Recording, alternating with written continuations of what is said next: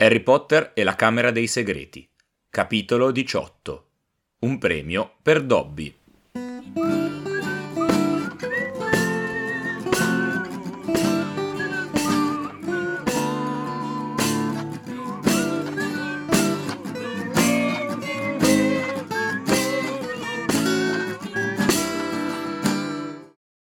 Tornata la nostra classica sigla e ci annuncia che è andato tutto bene, ce l'abbiamo fatta. Benvenute e benvenuti a quest'ultima puntata, il finale di stagione della seconda stagione del Ghirigoro.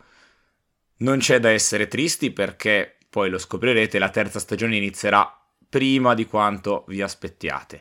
In ogni caso, abbiamo sconfitto Tom Riddle, Voldemort, quello che è, e se, però siamo tornati alla realtà, nel senso che ora si ha paura delle conseguenze. Non noi ovviamente, noi siamo spettatori.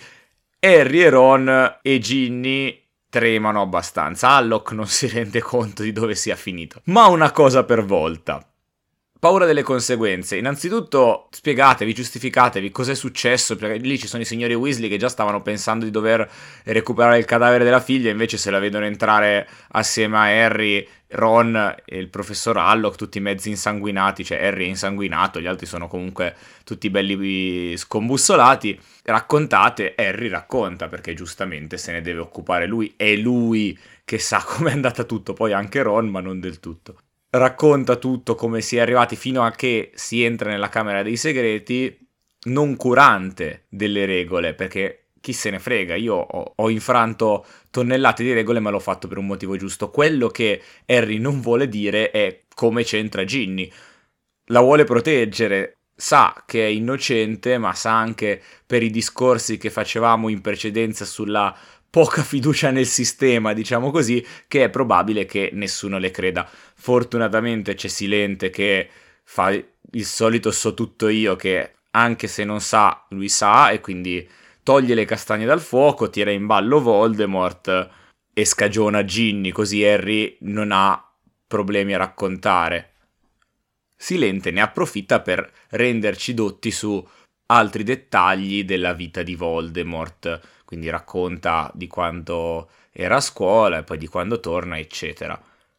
Dopodiché, di base, decide di risparmiare a Ginny il resto e la manda via a riprendersi con i suoi genitori, ma non prima di aver detto alla McGranny di preparare un bel banchetto, cioè non lei ovviamente, di organizzarlo.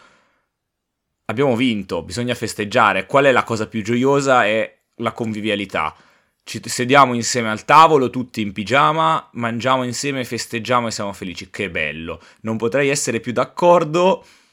La McGranit forse all'inizio sembra un po' più scettica, ma capisce che è la cosa giusta da fare. Rimangono solamente Harry e Ron e Alloc assieme a Silente e il preside prende in giro Harry e Ron dicendo ah vi avevo detto che se aveste infranto le regole un'altra volta vi avrei dovuto cacciare. Momento di panico, sorrisettino e questo vuol dire che anche i migliori si sbagliano. E vabbè, Silente gli piacciono le uscite teatrali, piace fare queste belle gag. Quindi vabbè, di base Ron l'ha tenuto lì solamente per fargli prendere un po' uno spaghetto. E poi tiriamo in ballo Alloc. Ed è molto interessante il fatto che dice Gilderoy sei stato infilzato dalla tua stessa spada.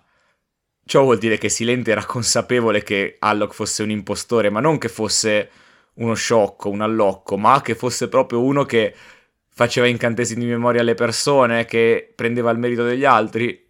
Non lo so, probabilmente era disperato nel cercare un professore di difesa contro le arti oscure e quello era quello che il mercato aveva da offrire. In ogni caso, lo prende un po' in giro anche lui, come già aveva fatto Ron. Silente ovviamente ha una classe un po' più innata dopo averlo preso in giro lo manda in infermeria, anche lui si fa accompagnare da Ron in maniera tale che di base resta solo con Harry. È già la seconda volta che capita, non è casuale, secondo me, che gli ultimi capitoli, sia anche in Harry Potter e la pietra filosofale, succede se vi ricordate, rimangono Harry e Silente da soli e serve un po' sia a spiegarci le cose di cui ancora siamo all'oscuro, ma ancora di più tirare le somme, sia Harry e Silente, ma soprattutto noi lettori. Nel primo si parlava dell'importanza di combattere una battaglia persa, del resistere al male. Se non ve lo ricordate, riprendetevi l'episodio del Ghirigoro in cui ne parla, ma riprendetevi soprattutto il capitolo, rileggetevelo perché è uno di quelli che manda messaggi più belli, scritti nella maniera migliore di tutta la saga, probabilmente, nonostante ci siano tanti altri picchi, tra cui questo capitolo in cui Harry e Silente discutono dell'importanza della scelta. Mi hanno preso in giro chi mi conosce di persona, mandandomi dei gufi dicendo ma Morpheus, sempre a parlare della scelta, mi pare un po' fissato. È vero, ma educare alla scelta è una delle sfide secondo me più grandi che ci sono e la Rowling ci infarcisce questo bellissimo romanzo di formazione, perché Harry Potter alla fine è questo, di momenti in cui i personaggi si trovano di fronte alle scelte, compiono delle scelte per darci degli esempi positivi. In questo caso le scelte di Harry le abbiamo viste sempre. Qui, tramite le parole di Silente, ci vengono rese manifeste, ci vengono confermate. Silente, infatti, per, come prima cosa riconosce la lealtà di Harry, a Silente stesso, a Hogwarts, al bene. Però è bello che lui la sottolinei questa cosa, perché dice Fanny, Fox non si sarebbe mai avvicinata a te se non avessi dimostrato una grandissima lealtà. Poi, appunto, a cosa non lo specifica, però è leale Harry. Ha scelto continuamente da che parte stare, non è mai andato verso l'altra parte, non si è mai lasciato affascinare da Riddle. Gli ha creduto all'inizio, ma perché non pensava fosse male, pensava fosse una persona normale, appena ha capito che c'era qualcosa che non andava, ha subito avuto lo scatto, si è sbloccato è, è partito in quarta a difendere Silente la scuola e il lato buono, diciamo così. Silente dice in risposta a tutti i dubbi di Harry, che sono dei dubbi legittimi e umani sul fatto ma, ma sarò anche io cattivo, ma è solo un serpeverde, ma c- cosa, come, perché? E Silente gli dice che sono le nostre scelte che definiscono chi siamo, non le nostre capacità. Le nostre capacità sono uno strumento che noi abbiamo e ci viene in aiuto, ma la scelta che noi facciamo è quella che ci definisce. Harry ha scelto di essere Grifondoro. È un Grifondoro fino al midollo, ma non perché gli era detto un cappello, ma perché lui da quel momento in poi si è comportato da Grifondoro, quindi leale, coraggioso, e gli amici vengono prima di ogni altra cosa. Tutte queste cose che fanno di lui un Grifondoro, lui le ha confermate ogni giorno. Non basta scegliere una volta, ma bisogna confermarlo. Poi diciamo che Silente viene anche in soccorso al povero dodicenne che belle le parole ma voglio una prova e gli dice Harry guarda bene quella spada. Sull'Elsa infatti c'è inciso il nome di Godric Gryffindor, ovvero Godric Grifondoro, il fondatore della casa. Solo un vero Grifondoro estrae dal cappello la spada. La mia domanda è era di Silente, cioè era del preside, l'ha infilata e l'ha fatta togliere oppure era nascosta nel cappello in attesa di un vero grifondoro. Sono quelle cose che non ci vengono spiegate, non lo sapremo mai, ma a me fanno impazzire di domande, che voglio sapere come funzionano queste cose, ma tant'è. Tutti questi dialoghi sul bene, sulla scelta, un, un livello di dialogo di una caratura molto alta viene interrotto da il personaggio che forse rappresenta tutto l'opposto di ciò, ovvero Lucius Malfoy. Tu dici, vero? Che entra di gran carriera, già dimostrando maleducazione semplicemente nel momento in cui fa per entrare. E Malfoy rappresenta tutto ciò che Harry e Silente rifuggono, ovvero un mondo dominato dalla violenza, dalla paura, dalla corruzione. Poi non solamente Harry e Silente rifuggono, eh, pure io per esempio, ma pure penso voi ascoltatori. In ogni caso ci fa vedere che il mondo non è solamente i discorsi belli che si facevano prima, ma il mondo è pieno di tante cose brutte ed è questo il senso di, delle scelte che si facevano prima c'è una scelta tra ciò che è giusto e ciò che è facile, perché Malfoy non è uno che è cattivo per scelta. Per esempio, cioè, ragionandoci su Voldemort, sin da quando ha 16 anni ha scelto il male ed è una scelta, non perché sia più facile, perché lui vuole essere potente e dominare tutti. Le persone, invece, come Malfoy, scelgono la via facile, scelgono l'intimidazione invece del convincimento. Se per caso un giorno Silente gli è utile, probabilmente va a leccare i piedi a Silente. Nonostante tutto ciò che rappresenta Malfoy, e anche, diciamo, rappresenta anche il potere politico, perché in questo momento gli è appena stato detto da Silente che è stato licenziato, però comunque Malfoy è una persona importante, si è visto con Caramel e gli ha parlato da, da pari dal ministro della magia, quindi ha la carica politica più importante del mondo magico. Harry, nonostante tutto ciò, non ha paura di sbugiardarlo. Lui vede quel piccolo essere umano che è, vede uno che vuole fare il grande con i piccoli e il servo con i potenti e non ha paura di sbugiardarlo. Mi è venuto in mente in questo momento, a proposito di potenti, il potente The Man che si nomina in School of Rock, dove c'è un grande... School of Rock, film più bello di tutti, dove Jack Black guida una banda di ragazzini a resistere il potente, stick it to the man tramite la musica lì, ma in questo caso noi lo facciamo tramite le nostre scelte, tramite le nostre magie, resistiamo al potente.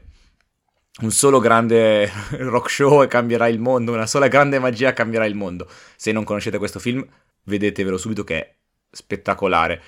Potrei farci un podcast sopra, ma restiamo concentrati, mancano ancora 5 stagioni.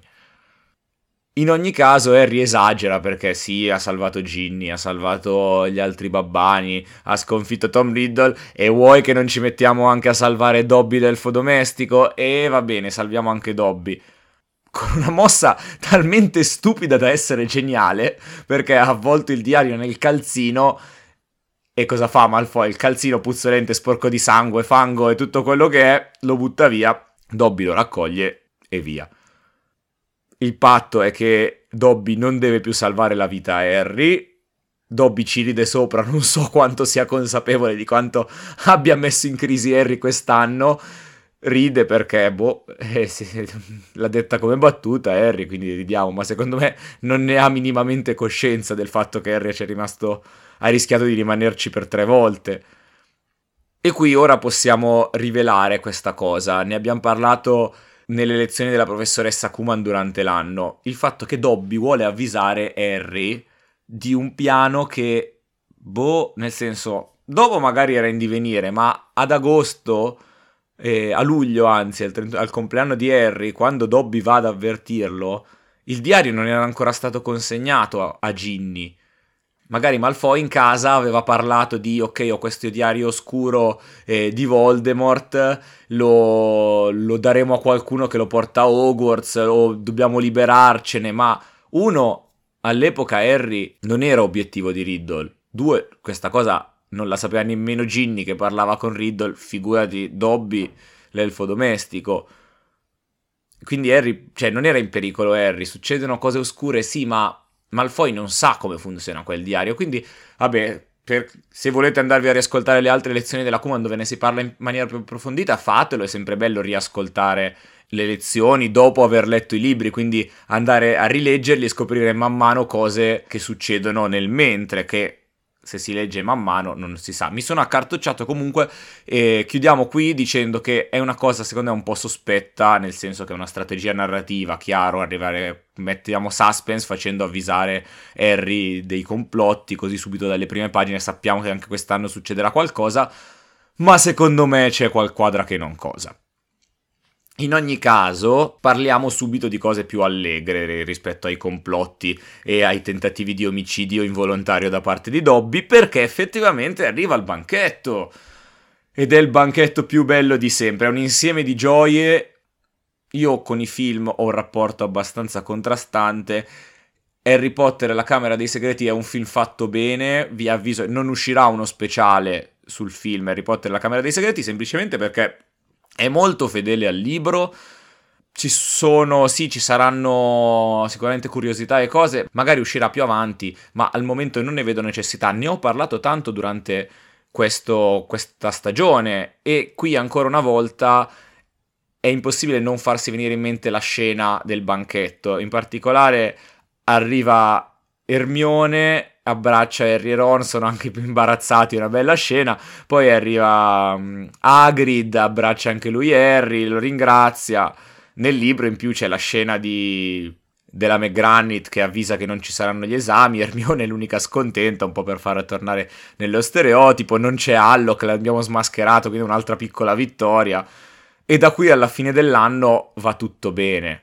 C'è il sole, abbiamo anche delle ore buche in più dove possiamo passeggiare. E pian piano arriviamo fino all'ultimo giorno, ma prima delle ultime scene facciamo un po' di gossip sempre gossip che chi ha ascoltato la Kuman sa già, ma il fatto che Percy ha una ragazza, ovvero Penelope Clearwater, nella prima traduzione italiana era Penelope Light, e Ginny, quando stava dicendo a Harry e Ron, stava provando a dirgli della Camera dei Segreti, del diario, Percy la zittita perché pensava che stesse dicendo a tutti che aveva visto lui e la sua fidanzata che si baciavano.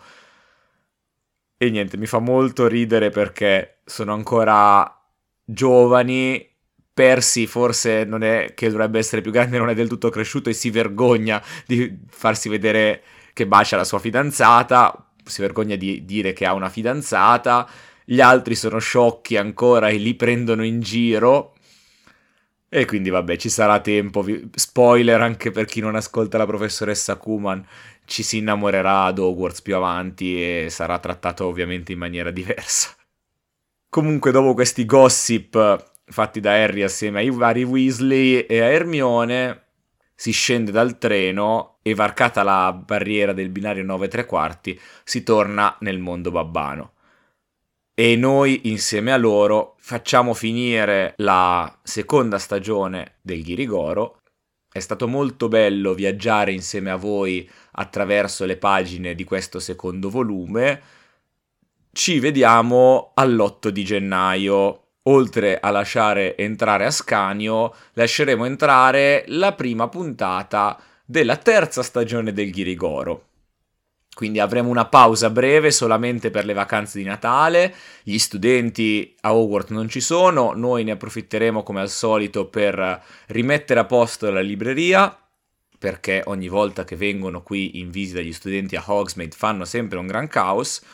Ma ci prenderemo del tempo per stare insieme alle persone a cui vogliamo bene durante le vacanze di Natale, che è l'augurio che noi del Ghirigoro facciamo anche a voi, se ci state ascoltando nel momento in cui esce. Siamo ormai, oggi è il 18 dicembre, per noi che parliamo, si avvicina il Natale, vi auguriamo di passarlo insieme alle persone alle quali volete bene, siano esse la vostra famiglia e i vostri amici, e poi tornare carichi e pronti a partire con Harry Potter e il prigioniero di Azkaban, sempre qui assieme a me, che sono Morpheus, il libraio, e a tutta la redazione del Ghirigoro.